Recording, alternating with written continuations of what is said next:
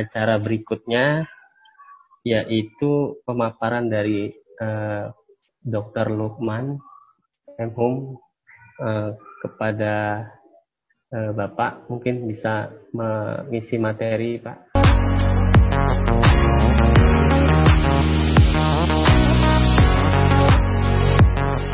Bismillahirrahmanirrahim. Assalamualaikum warahmatullahi wabarakatuh. Waalaikumsalam warahmatullahi wabarakatuh. Selamat siang, salam sejahtera bagi kita semua. Jadi alhamdulillah pada siang hari ini uh, bisa bertemu dengan uh, teman-teman RJI. Tadi pagi saya dipanggil ada sekitar dua jam dipanggil Pak Menteri, Pak Dirjen dan Pak Direktur terkait membahas isu-isu uh, terkini nanti juga saya akan sampaikan ke depan terutama terkait dengan pewayangan yang kita punya ada Sinta, ada Garuda, Arjuna, Rama, uh, Anjani. Nah ini yang uh, nanti akan sampaikan ke semuanya. Sebelumnya saya ucapkan uh, minal aidin wal faizin, maaf lahir dan batin kepada semua teman-teman uh, pejuang jurnal di Indonesia. Jadi ini yang uh, saya apresiasi dan saya tadi harusnya jam satu ini saya ada apa rapat dengan uh, Biro Hukum terkait dengan penyiapan SK. Tapi karena saya uh, minta izin, minta diundurkan nanti jam 3, ini saya merasa penting uh, bertemu dengan teman-teman uh, RJI ini. Karena saya ingat sekali, saya mulai berjuang di jurnal itu di tahun 2008 dulu itu sebelum orang mengenal OJS, saya ditawari sebagai project manager uh, OJS dan saya dulu uh, berpikirnya sebagai manajer itu, wah mungkin bayangannya apalagi wakil Indonesia dari sisi materi dan yang lainnya. Tapi apa yang terjadi ketika itu adalah setelah saya mensupport semuanya dengan teman-teman, yang saya harapkan adalah uh, materi. Tapi apa? Ternyata yang namanya audience open journal. Open journal berarti adalah uh, open source. Itu adalah sedekah keilmuan. Dan uh, dua hal saya mau mundur karena saya tidak mendapatkan materi atau maju terus. Nah, cuman saya terpikir di Indonesia ini malah belum ada sama sekali yang menggerakkan ini dan yang lainnya. Nah, saya ucap bismillah saja. Karena apa? Saya lihat kelemahan di Indonesia itu bukan pada tidak berkualitas penelitian dan yang lain. Ternyata penelitian kita lebih pada dilaci uh, daripada diekspos keluar. Nah, akhirnya saya istiqomah menjalankan terus OJS sebagai perwakilan OJS Manager di Indonesia, mensupport terus dan sampai ya tadi dari awal meletakkan dan semen tadi ternyata sebagus apa pun kita di jurnal dan yang lainnya kalau tidak ditunjang regulasi itu nggak ada apa-apanya uh, eh, OJS ini akhirnya adalah perjuangan berikutnya bukan mengenalkan OJS tapi bagaimana merubah regulasi dari yang tadinya cetak ke elektronik nah ini di akreditasinya nah ini perjuangan sangat berat sekali jadi perjuangan sangat beratnya adalah apa perjuangannya karena akreditasi di Indonesia ada dua, ada LIPI, ada DIKTI. Orang e, berpikir kalau akreditasi LIPI tidak diakui DIKTI, DIKTI tidak diakui LIPI, dan ini yang memang menjadi PR e, sangat berat. Jadi gimana caranya pertama menggolkan e, akreditasi jurnal dari cetak menjadi elektronik sehingga semua berbas, berpindah ke elektronik karena maknanya adalah berpindah itu perlu waktu sekitar tiga tahun meyakinkan itu. Yang kedua adalah apa? Menggabungkan e, di Indonesia masa ada dua uh, lembaga akreditasi yang sama saling mengakui, padahal standarnya pun juga sama dan yang lainnya. Dan alhamdulillah uh, keluarlah Permeristek Dikti nomor 9 tahun 2018 dan saya di situ yang diminta mengawal terkait peraturan tersebut karena memang dari awal kita bersama-sama kawal dan yang lainnya dan harus ada orang di situ yang uh, mengawali itu. Nah, saya ingat sebelum saya 2018 itu saya ketika ada deklarasi RJI itu saya sudah sebagai tim pakar di Dikti maupun di uh, LIPI itu adalah uh, ketika waktu itu Pak Wes ingin ingin apa mendeklarasikan eh Pak Wes Pak Busro maaf Pak Busro ingin mendeklarasikan RJI kemudian berkirim surat saya masih ragu-ragu RJI ini beneran atau hanya yang mohon karena ada beberapa yang akhirnya organisasi hilang timbul hilang timbul apalagi uh, terkait dengan dana dan yang lainnya. Alhamdulillah uh, waktu itu masih uh, apa namanya Pak Switno itu kita berhasil yakinkan dengan Pak Sa juga dan alhamdulillah kita sudah sama-sama mendeklarasi dan kita lihat uh, seperti apa sih karena saya berpikir adalah apa uh, kita dari regulator itu tidak mungkin bekerja sendiri jadi yang saya selama menjabat kasubit itu ada dua organisasi yang kita support pertama adalah RJI kedua adalah HEBI HEBI itu dipimpin oleh Pak Komang HEBI kemarin bulan Januari sudah melaksanakan juga munasnya. Yang kedua, itu saya uh, terus hadir dari mulai peluncuran sampai sekarang saya terus mengikuti Happy dan ini pun juga RTI saya tetap mengikuti. Karena apa? Nah, saya ingin tunjukkan, uh, saya boleh diizin screen ya? Oke. Okay. Bisa, Pak. Bisa.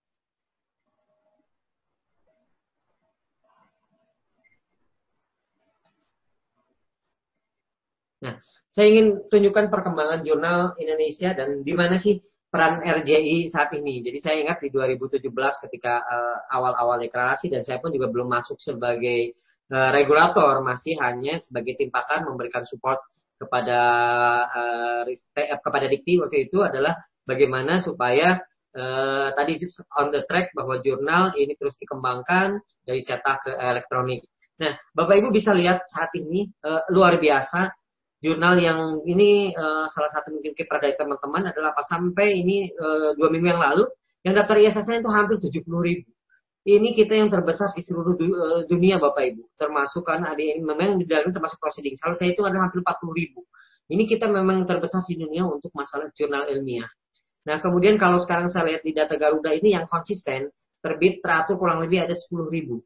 Nah saat ini yang memang Eh, terakreditasi nasional ini dengan yang sebelum dikeluarkan akreditasi yang baru ini yang kemarin baru dirilis Pak Menteri ini adalah apa? Kurang lebih 4.600. Sekarang itu melebihi 5.000 lebih kurang lebih 5 ribuan 5.200. Dan target kita sampai akhir tahun sesuai dengan janji kita adalah 7.000 dan saya optimis itu bisa tercapai.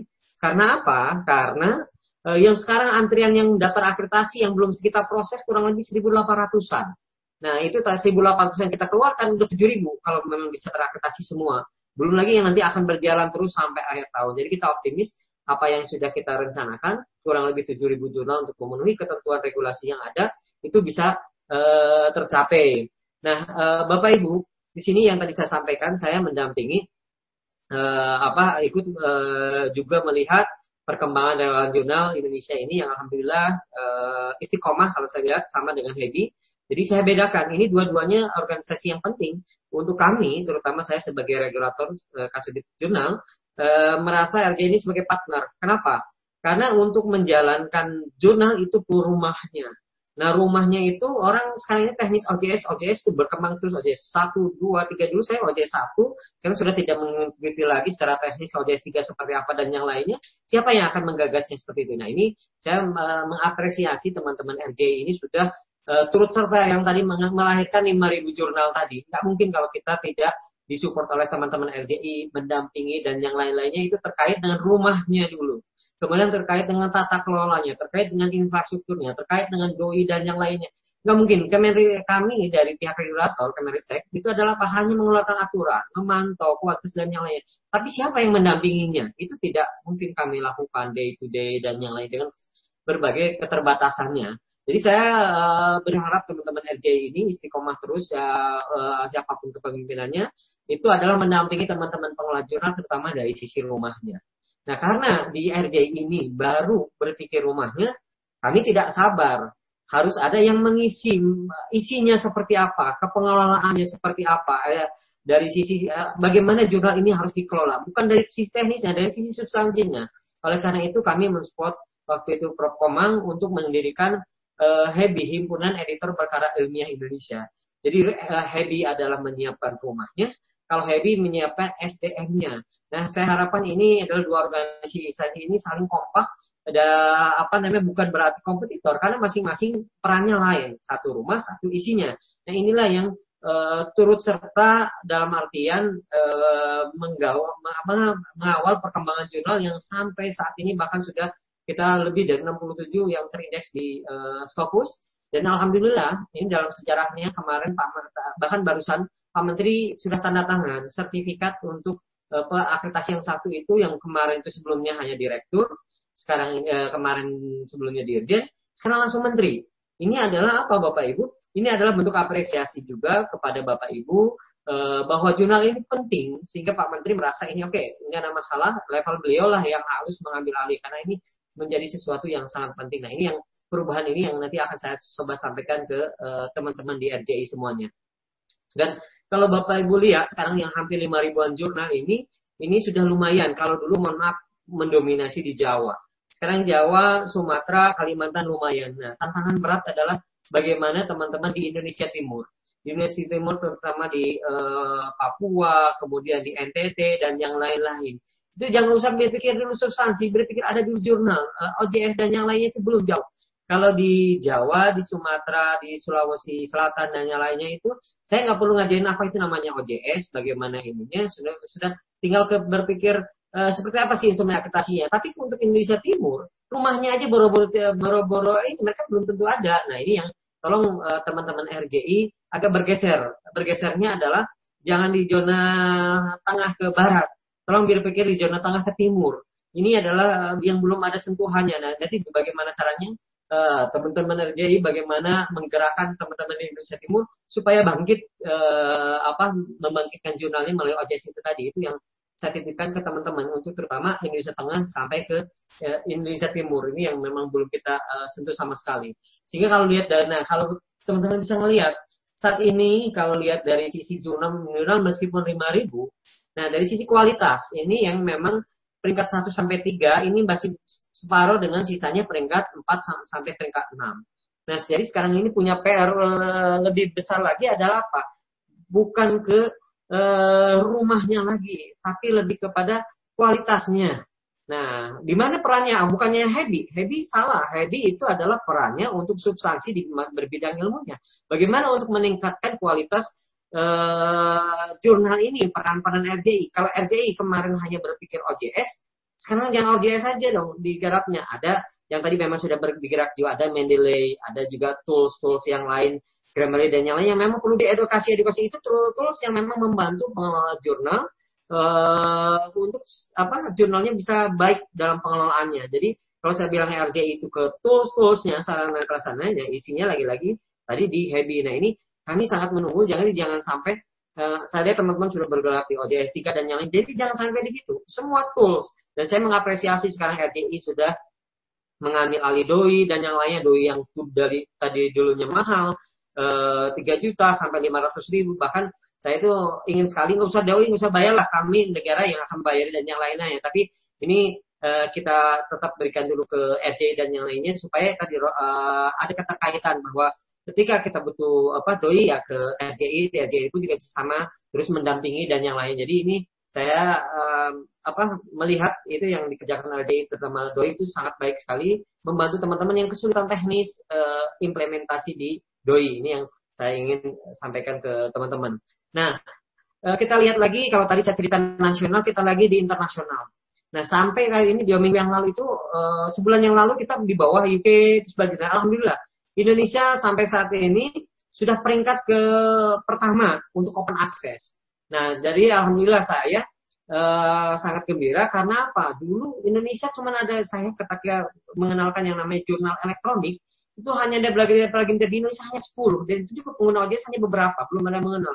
Sekarang Indonesia itu sudah lumayan dia, uh, luar biasa termasuk juga yang open access itu ya itu tadi kita nomor pertama di dunia termasuk jumlah tadi penomor apa uh, eh, ISSN. Nah ini yang alhamdulillah e, mengembalikan buat saya. Nah, tinggal bagaimana kalau di kiri dan perlu Bapak Ibu ingat, Dewa Aji kan bukan e, ukuran kualitas, hanya ukuran visibilitas, ukuran regularitas. Itu yang memantau adalah Dewa Aji.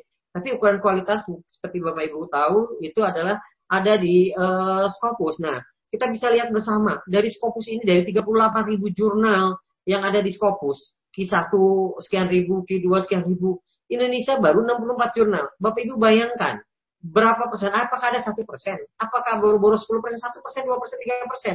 64 per 38 ribu. Belum lagi baru-baru masuk ke satu, ke dua, ke tiga. Nah inilah yang memang harus eh, apa menjadi pemikiran kita bersama supaya kita memang terus meningkatkan reputasi eh, apa namanya jurnal-jurnal kita di eh, internasional. Nah ini yang perlu eh, apa kita ketahui bersama. Jadi perkembangan teman-teman dari seluruh uh, eh, RJI seluruh Indonesia yang saat ini memang mengawali eh, jurnal-jurnal sehingga apa? Sehingga di, di tingkat internasional visibilitas uh, kita itu terus meningkat. Nah, ini yang menjadi uh, konsen bersama. Jadi uh, besarnya jurnal-jurnal Indonesia sekali lagi adalah bukan hanya peran kami uh, kalau tanpa adanya support teman-teman di RJI, kemudian tadi di Happy dan yang lainnya, ya itu yang tidak mungkin berkembang pesat seperti saat ini. Karena kita memang perlu kalau orang bila, bilang dulu adalah orang yang original orang gila jurnal. Nah ini yang memang kita ingin tekankan terus. Nah di sini saya mengapresiasi teman-teman RJI yang memang terus uh, apa berkegiatan bagaimana supaya uh, ini tetap berjalan.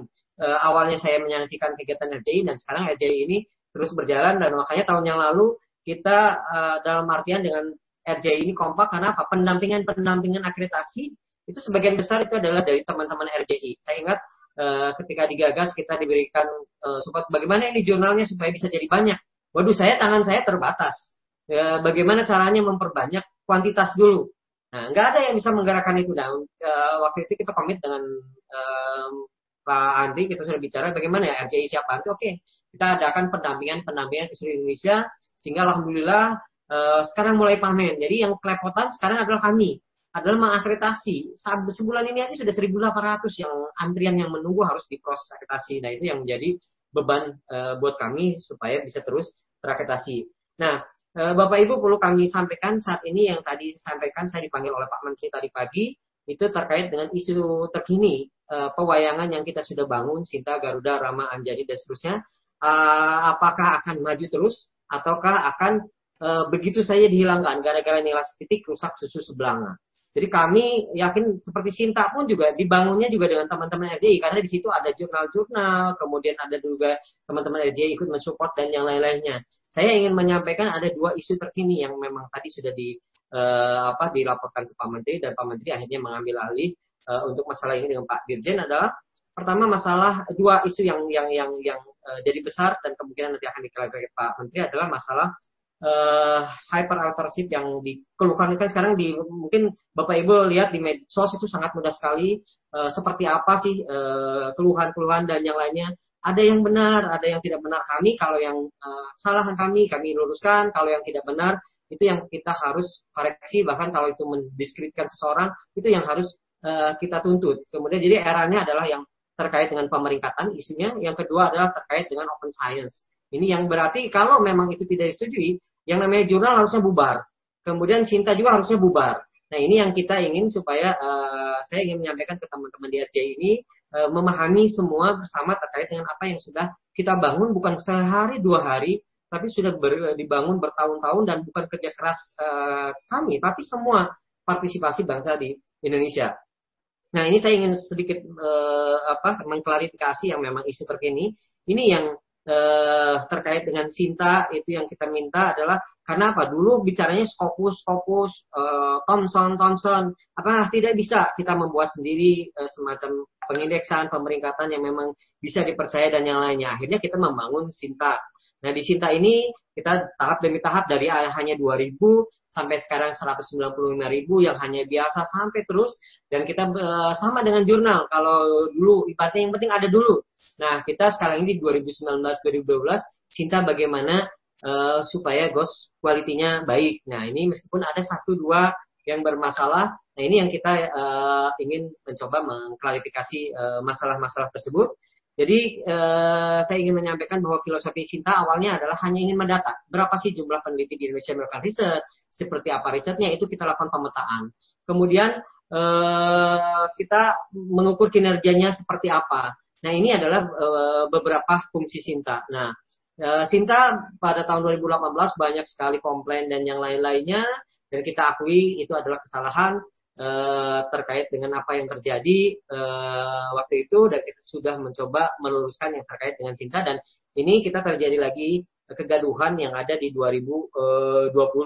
Nah kalau saya hanya ingin flashback ke belakang, kalau dulu adalah di membandingkan beberapa citasi di internasional, kemudian akhirnya kita lihat citasi di Indonesia, kemudian bagaimana publikasi polanya, dan bahkan di internasional eh, yang saya sebut itu station cartel dan yang lain-lainnya, itu bukan kita yang menyebutkan, tapi internasional. Beberapa yang memang publikasi bahwa di Indonesia terindikasi seperti itu dan itu yang terjadi di eh, 2018 sehingga waktu itu di 2018 kita simpulkan ada tiga uh, kategori, ada mafia publikasi, kartel citasi, calo akademik, dan kita mengklarifikasi baik karena sudah menjadi sorotan internasional.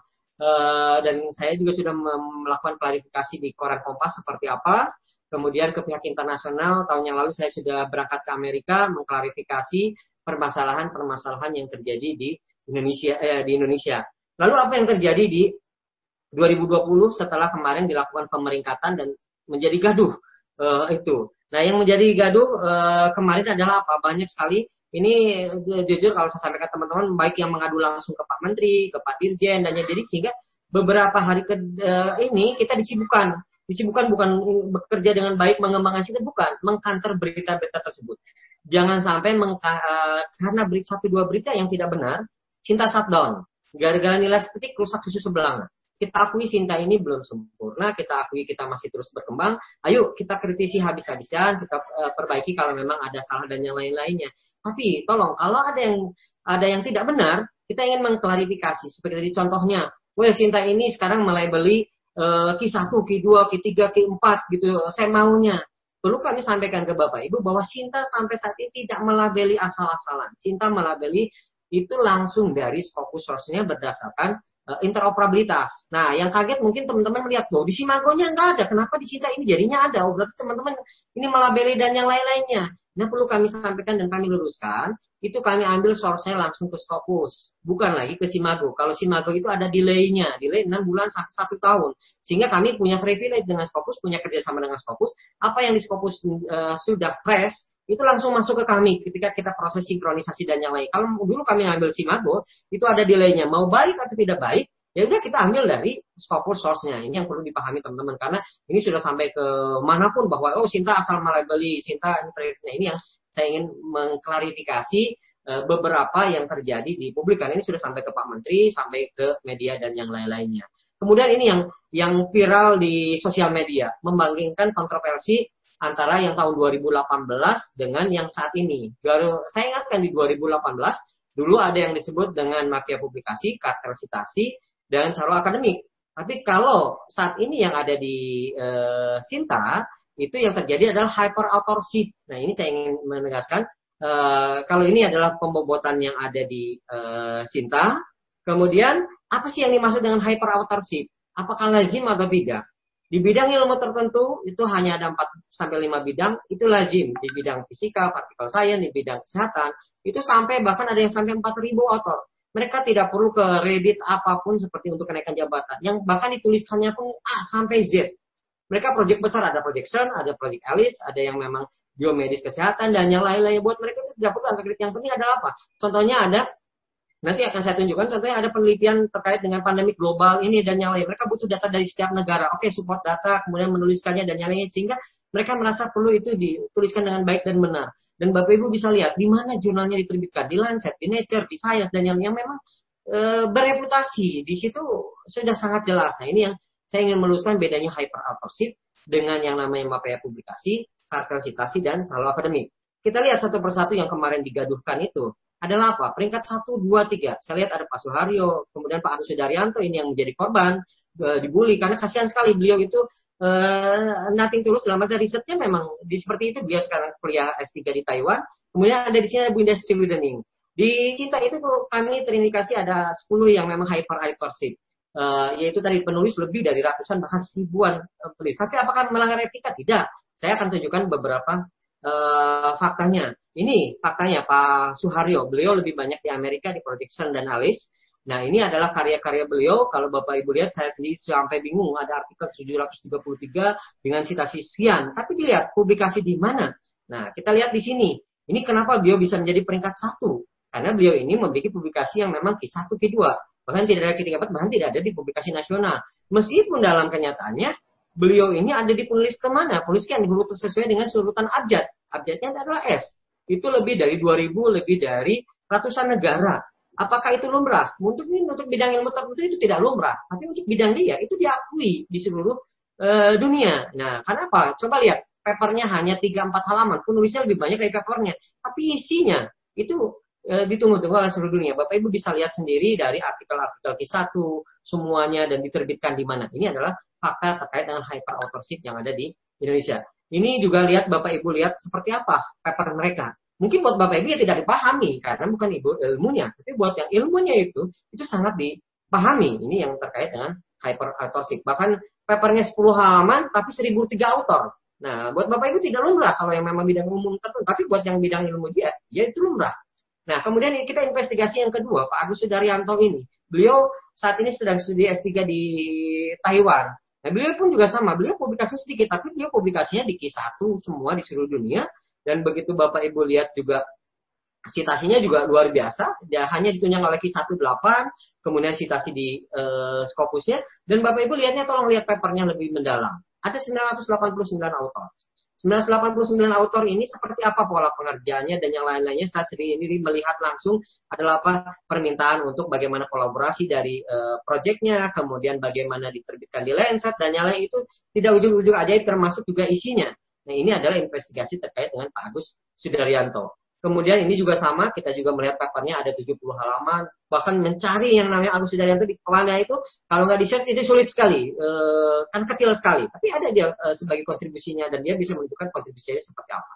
Yang ketiga adalah Bu Indah Suciwening. Kita juga sudah menginvestigasi beliau ini keabsahannya e, dari sisi di UI-nya, dari sisi risetnya juga beliau melakukan, kemudian seperti apa paper-papernya, kemudian seperti apa kalau sama. Ini yang kita kategorikan yang disebut dengan hyperauthorship. Ada 1022 author yang memang uh, hyperauthorship dan kalau Bapak Ibu lihat harus mencari dulu namanya Bu Indah ini. Ada, ya ada jelas termasuk ya kontribusinya. Jadi ini kesimpulannya adalah uh, publikasi yang autornya banyak sekali dipermasalahkan, uh, buka apalagi bukan first author ini itu tadi di sini hanya ada beberapa orang saja dan kompleksitas kebutuhan penelitian yang memang e, mendunia.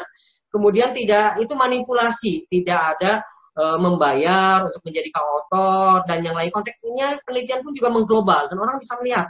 Dan di mana dia diterbitkan? Bukan di jurnal yang abal-abal bukan hanya yuk kita saya tolong titip tulisan dong bayang 5 juta 6 juta saya tolong kutip mengutip nah ini yang yang disebut dengan hyper authors Kemudian, nah kalau dibandingkan dengan yang 2018, kasusnya adalah jurnalnya questionable, kasusnya co-author perasalnya juga ya memang asal-asalan ya tadi. Nah ini yang eh, saya ingin mengklarifikasi terkait dengan saya sampaikan eh, hype perbeda hyper author, eh, mafia publikasi, kartel citasi dan yang disebut dengan calo akademik.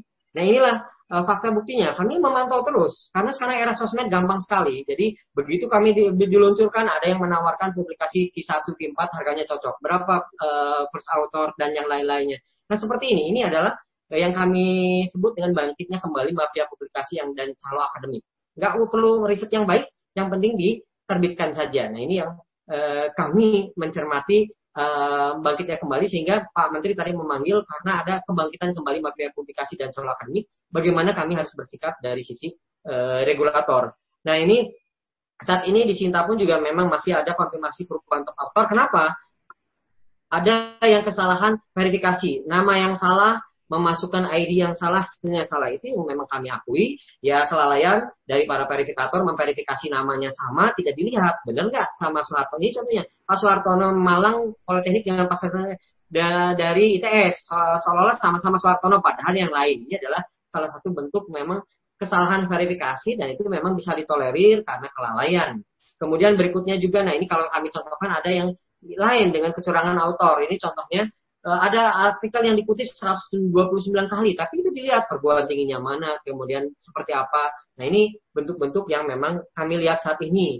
Kemudian ada autor yang menggunakan ID yang salah, mungkin karena ketidaksengajaan, mungkin karena ketidaktahuan, dan yang lain-lainnya. Nah itu yang kami akhirnya uh, cek, oh ya sudah kita tinggal luruskan saja.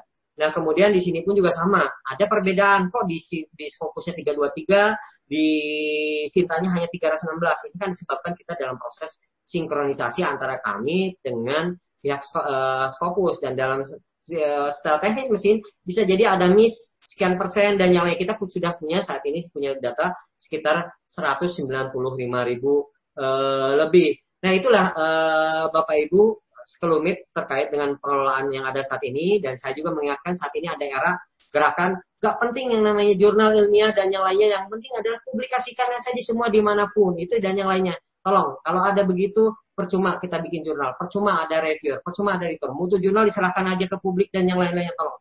Ada dua gerakan yang kami ingatkan ke teman-teman. Pertama, gerakan ibaratnya tadi yang disebut data science yang salah kaprah. Ya, percuma ada reviewer dan yang lain ini, ini sudah mulai masif. Dan saya cuma bisa mengingatkan ke teman-teman, tolong, tolong, tolong, tolong. Lihat Uh, jangan melihat saja hanya di ketentuan regulasi kami, lihat di ketentuan internasional seperti apa kalau Bapak Ibu mengikuti. Yang kedua tadi yang sekarang itu kem, uh, kembali bangkitnya mafia publikasi kartel calon akademik bahkan tadi itu siang kita sudah mendapat beberapa screenshot dari kelompoknya itu adalah apa? Udahlah tutup aja cinta-cinta ini nggak benar dan yang lainnya. Yaitu tadi saya sampaikan kami memang belum sempurna. Ada beberapa yang kami koreksi, kami menerima itu sebagai perbaikan, tapi tolong dilihat kalau itu bukan kesalahan kami, kemudian juga tadi yang rilis saya sudah ini, itu yang perlu kami luruskan sehingga publik ini tidak menjadi bingung. Nah ini yang perlu kami sampaikan, kami ingin meluruskan apa viral-viral video, sosmed dan yang lainnya. Silakan saja Bapak Ibu sampaikan ke kami kalau memang ada yang perbaikan yang salah, kalau ada data ini nggak benar sih orang ini. Justru kami ini mulai tahun 2019 Sinta ini kami serahkan ke publik. Kenapa? Contohnya ada nama saya Lukman. Wah saya karena tak sengaja atau tidak saya, saya akui Lukman bidangku, Lukman agama, Lukman sosial. Sehingga adalah apa? Lukman yang ini adalah di institusinya tinggi sekali peringkatnya saya bisa top di 10 nasionalnya. Siapa yang bisa membenahi? Siapa yang bisa mengawasi? Bukan kami dari Riset Bin. Pertama yang mengawasi institusinya, dia punya verifikator, dicek kesesuaian datanya. Nanti itu kalau saya punya teman nggak benar, eh ini dia kok menyodok saya. Kalau memang prestasi berikan selamat. Kalau enggak, tolong diingatkan. Mungkin karena ketidaksengajaan atau salah menempelkan ID-nya, kemudian karena tidak tahu Google Scholar masuk dan yang lainnya. Termasuk juga di jurnal sekarang banyak yang komplain. Pak kok saya punya publikasi di jurnal S1, S2, S3, kok belum terhitung dan yang pada jurnalnya sudah ada. Ini ada kendala di mana? Kendalanya adalah bagaimana setting Google Scholar-nya supaya bisa mengindekskan metadatanya, bisa baik metadatanya, terindeks dengan kami. Saya ingat tahun yang lalu saya mengundang pihak Google. Karena pihak Google juga komplain. Eh, metadata di Indonesia ini nggak sesuai, nggak standar dengan dengan jurnal sehingga citasinya itu bermasalah. Sehingga ya itu tadi pihak Google merasa perlu harus memperbaiki. Tugas siapa? Nah, saya minta bantuan teman-teman RJI. Tolong dong, yang sekarang ini saya lihat di yang bermasalah di Google Scholar, terutama di jurnalnya dampaknya, itu kurang lebih ada 25 persen. Nah, ini saya sudah menyurati semua jurnal-jurnal. Jurnal itu kadang-kadang ada yang bingung. Karena pengelolanya tidak tahu teknis, padahal itu mudah sekali. Nah, saya minta tolong bantuan ke teman-teman RJI menyelesaikan. Ada masalah dari ristektivity. Ke siapa kami ini? Ya, lagi-lagi ke RJI. Seperti jadi jangan sampai ada ada tepisan bahwa saya dengan Mas Andi atau teman-teman di RJI itu berkongsi uh, dagang dalam harga gini. Ada masalah apa? Lari aja ke RJI. Nanti RJI yang menyelesaikan. Nanti ada sejumlah rupiah dan segala macam. Nanti di situ udah tidak seperti itu. Jadi kita sama-sama berkomitmen. Saya uh, punya masalah besar. Teman-teman di jurnal ini secara teknis tidak paham. Kepada siapa bertanya? Saya dengan teman-teman RJI apa dengan RJI saat ini hanya tim hanya kami kecil. Apalagi sekarang sudah ada perubahan uh, tim dan yang lainnya. Nggak mungkin menangani itu. Kami konsen di akreditasi aja sudah kewalahan. Terus bagaimana? Kita hanya tahu ini jurnal ini yang baik seperti ini loh. How to-nya bagaimana? How to-nya kepada siapa saya bertanya? Sementara kalau kami terus melakukan pendampingan klinik juga nggak mungkin. Day to day. Oleh karena itu saya mengapresiasi tadi apa yang disampaikan oleh Pak uh, Andri paparan bahwa RTI sekarang ada apa semacam diskusi forum diskusi, ada ini, ada itu. Kami support 100% eh, bahkan kalau saya boleh jujur itu adalah apa? Kalau tidak situasi pandemi ini, saya sudah janjikan dulu ke teman-teman RJI, ke teman-teman Happy, kita akan support setiap tahun untuk uh, anggaran funding, untuk memang kontrak dan yang lainnya ke teman-teman ini adalah apa? Untuk terus membantu pendampingan. Tapi karena sekarang situasi ini uh, COVID ini, kita mau tidak mau harus mengalihkan uh, sebagian anggaran ke uh, COVID ini, sehingga kalau boleh mohon maaf sekali buat teman-teman semuanya. Kalau dulu kami itu tidak punya OJS, kita support. Di sini ada Pak Dadan, Pak Dadan minta tolong bantu dong infrastruktur cloudnya dan kami support semuanya. Orang tidak punya anggaran untuk membuat jurnal, kita berikan hibahnya. Orang sudah juara terakreditasi tingkat satu, tingkat dua, kita berikan insentif hadiahnya. Itu yang kami lakukan bentuk dari negara sampai tahun yang lalu saya punya kita punya anggaran 50 miliar. Itu untuk mensupport hanya jurnal saja supaya jurnal ini bisa bergerak ke arah yang lebih baik, baik nasional atau internasional. Tapi permohonan maaf buat Bapak Ibu semuanya kami sampaikan karena memang ini kondisi bukan hanya kami, kondisi negara ini dan kondisi dunia terkait dengan pandemi COVID, apa yang dulu kami bisa biasa berikan hibah, insentif dan yang untuk tahun ini tidak ada sama sekali. Kami baru mau akan bergerak minggu depan, mulai lagi akreditasi dengan new normal, mulai lagi pelatihan pendampingan dengan new normal, yang dulu kami Aceh dan Papua, kami tetap akan lakukan. Bagaimana cara melakukannya? Dengan cara pola seperti ini, webinar dan yang lain-lainnya bagaimana sekarang kita tetap terus bekerja dengan efektif dan efisien. Itu yang kami lakukan uh, saat ini. Jadi sekali lagi kami berharap, makanya saya sengaja mengabaikan uh, pertemuan dengan tadi Hukor dan yang lain lebih memilih ke sini dulu meminta untuk pengunduran karena saya ingin uh, kami mensupport RJI sampai saat ini dari sebagai wakil dari pemerintah dan tolong RJI juga membantu kami karena kami memang sudah seperti ini tolong support terus dan sekarang tolong berubah arahnya kalau dulu hanya yang penting ada OJS Sekarang bagaimana kualitas? Jadi kalau dulu itu arah OJS pertama RJI saya ingat, yang penting ada OJS dulu sudah bagus. Sekarang OJS-nya tolong ditingkatkan supaya, mohon maaf, kemarin kita mengindikasi di jurnal-jurnal Indonesia yang dikategorikan predator. Predator itu seperti apa? Yang nggak ada kontaknya, nggak ada dewan editornya, nggak ada ini yang nggak lengkap, nggak ada orang kalau lihat jurnalnya itu kayaknya predator. Padahal kan itu jurnal-jurnal terakreditasi. Cuman karena ketidaktahuan, bagaimana saya mengisi editor, bagaimana saya harus merekam jejak publikasinya, bagaimana harus nempelin itu, nempelin itu, ke siapa saya bertanya.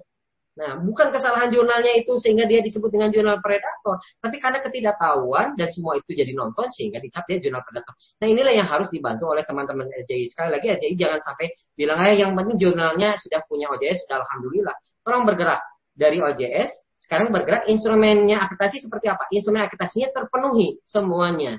Nah kalau urusan isinya nanti biar sama Hebi. Itu yang sekarang saya minta teman-teman dan saya lihat alhamdulillah eh, yang pendampingan RJI ini sudah lumayan eh, luar biasa. Kalau dulu di awal-awal eh, peringkat 5, peringkat 6 eh, itu di RJI sekarang sudah banyak yang alumni-alumni yang pendampingan RJI itu saya sudah pantau. Bahkan sudah uh, peringkat dua itu juga banyak peringkat tiga banyak. Dan bergerak terus. Dan karena apa? Kita juga dinamis. Dinamis dalam artian peringkat bisa berubah setiap saat. Kami mengapresiasi semua perubahan ini. Nah inilah yang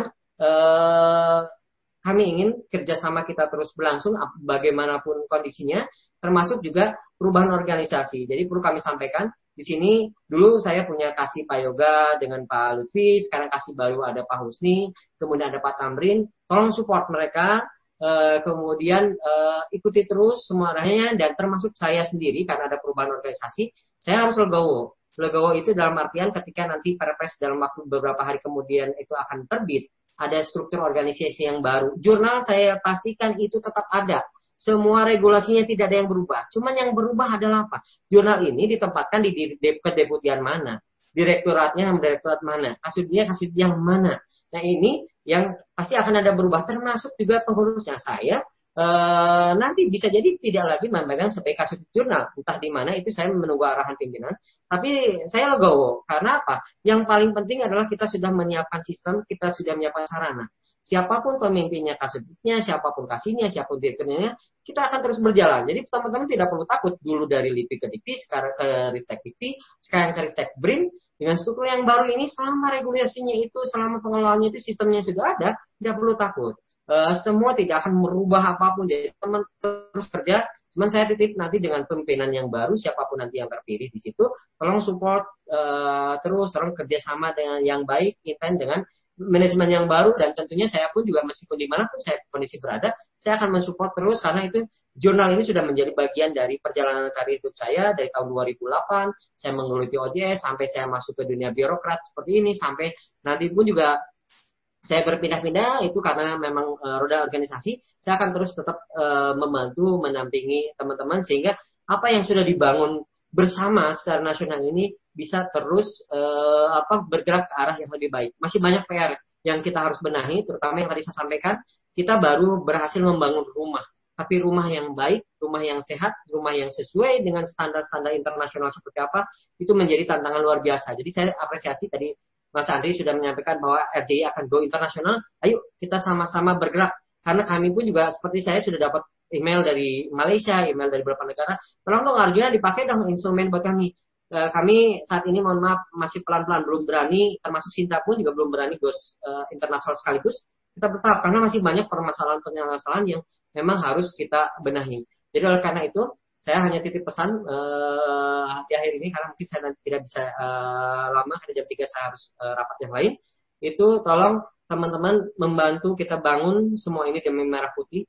Ada pewayangan tadi Rama, Anjani, Garuda, Sinta, uh, ini rujukan tolong saya titip saja kalau ada salah disampaikan dikoreksi kita sama-sama uh, kita bangun sama-sama sebagai kebanggaan jangan sampai ada salah sedikit dan yang lainnya kita langsung matikan dan yang lain-lainnya karena sudah berapa banyak yang terlibat di dalamnya sudah berapa banyak yang memang uh, turut serta membangun berapa banyak biaya yang sudah dikeluarkan jadi jangan sampai nilai titik rusak susu sebelanga. Kritik dan saran kami sangat harapkan untuk kami bergerak lebih baik.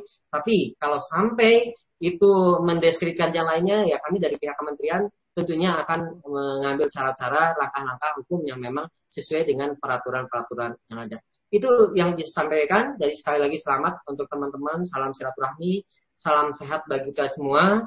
Jadi maju terus RJI. Mudah-mudahan tidak hanya sesaat. Seperti kalau saya memang berganti organisasi ya itu sudah ini kalau teman-teman di RJI silahkan sampai kapan pun saya mendoakan mudah-mudahan RJI uh, eh, terus solid, terus kompak, meskipun nanti pasti roda pun juga akan berganti ke arah yang lebih baik karena lebih kuat di komunitas dibanding ya itu tadi. Uh, yang penting tolong jaga kekompakan, terstruktur dan yang lainnya masalah kecil masalah kecil yang Letupan tadi sampaikan ada pasti ada saja ya ada saja itu bisa diselesaikan dengan baik yang penting tinggal bagaimana pola meng, kita mengkomunikasikannya. Kurang lebihnya mohon maaf. Bila itu walidaya. Assalamualaikum warahmatullahi wabarakatuh. Salam sehat dan kompak untuk Terima kasih. Pak, bisa request untuk ucapan selamat hari jadi, Pak? Oh, boleh, boleh. Jadi, oh, okay. Sekali lagi uh, untuk RJI, selamat hari jadi yang keempat. Uh, ya, hari jadi yang keempat ini adalah baru seumur jagung. Seumur jagung ini masih uh, banyak uh, tantangan banyak uh, peluang, banyak harapan untuk bayi yang memang masih baru lahir ini. Jadi oleh karena itu sekarang bagaimana RJI ini bisa dari mulai ini kan baru merangkak ya RJI. Bagaimana RJI bisa tegak? Okay, Pak. Tegak bukan hanya berdiri, tapi bisa menegakkan kepalanya, bisa menatap ke depan, dan bagaimana uh, langkah-langkah RJI ini bisa dikenal secara nasional maupun internasional. Oleh karena itu RJI tolong dibangun dengan komitmen yang tinggi, itu yang pertama komitmen yang tinggi, dibangun juga dengan integritas. Tolong teman-teman bukan hanya masalah materinya, tapi kita menjaga integritas. Dan yang ketiga adalah apa? Kekompakan. Nah, dengan kekompakan apa pun yang terjadi, kita baik susah, baik senang, insya Allah akan uh, terus solid. Nah, seperti sekarang ini kita menghadapi masalah bersama secara nasional, ya bagaimana pasti ada solusinya bersama. Ini yang jadi komitmen, integritas, dan kekompakan tolong dijaga karena apa? tidak sulit apa sulit sekali membangun RJI ke seluruh Indonesia. Sebelumnya kan saya mohon maaf, bisa nggak sih RJI ini membangun ke wilayah ternyata nggak dibuktikan. Sudah empat tahun ini terbukti RJI e, bisa e, ke seluruh Indonesia. Nah, ini yang dijaga jangan sampai sesaat nanti hilang begitu saja. Itu ya Pak Arbain ya. Baik Pak, terima kasih Pak atas pemaparannya. Insya Allah kita akan pegang teguh pesan dari Bapak terkait dengan komitmen, integritas, dan kekompakan. Uh, baik untuk Bapak untuk dapat melaksanakan kegiatan berikutnya. Monggo Pak kami persilakan. Eh, eh semuanya, kasih, kebetulan saya ada meeting lagi jam 3, saya persiapan. Mohon maaf Pak. semuanya, lain batin, uh, salam sehat dan salam kawan semuanya. Assalamualaikum warahmatullahi wabarakatuh. Waalaikumsalam warahmatullahi wabarakatuh.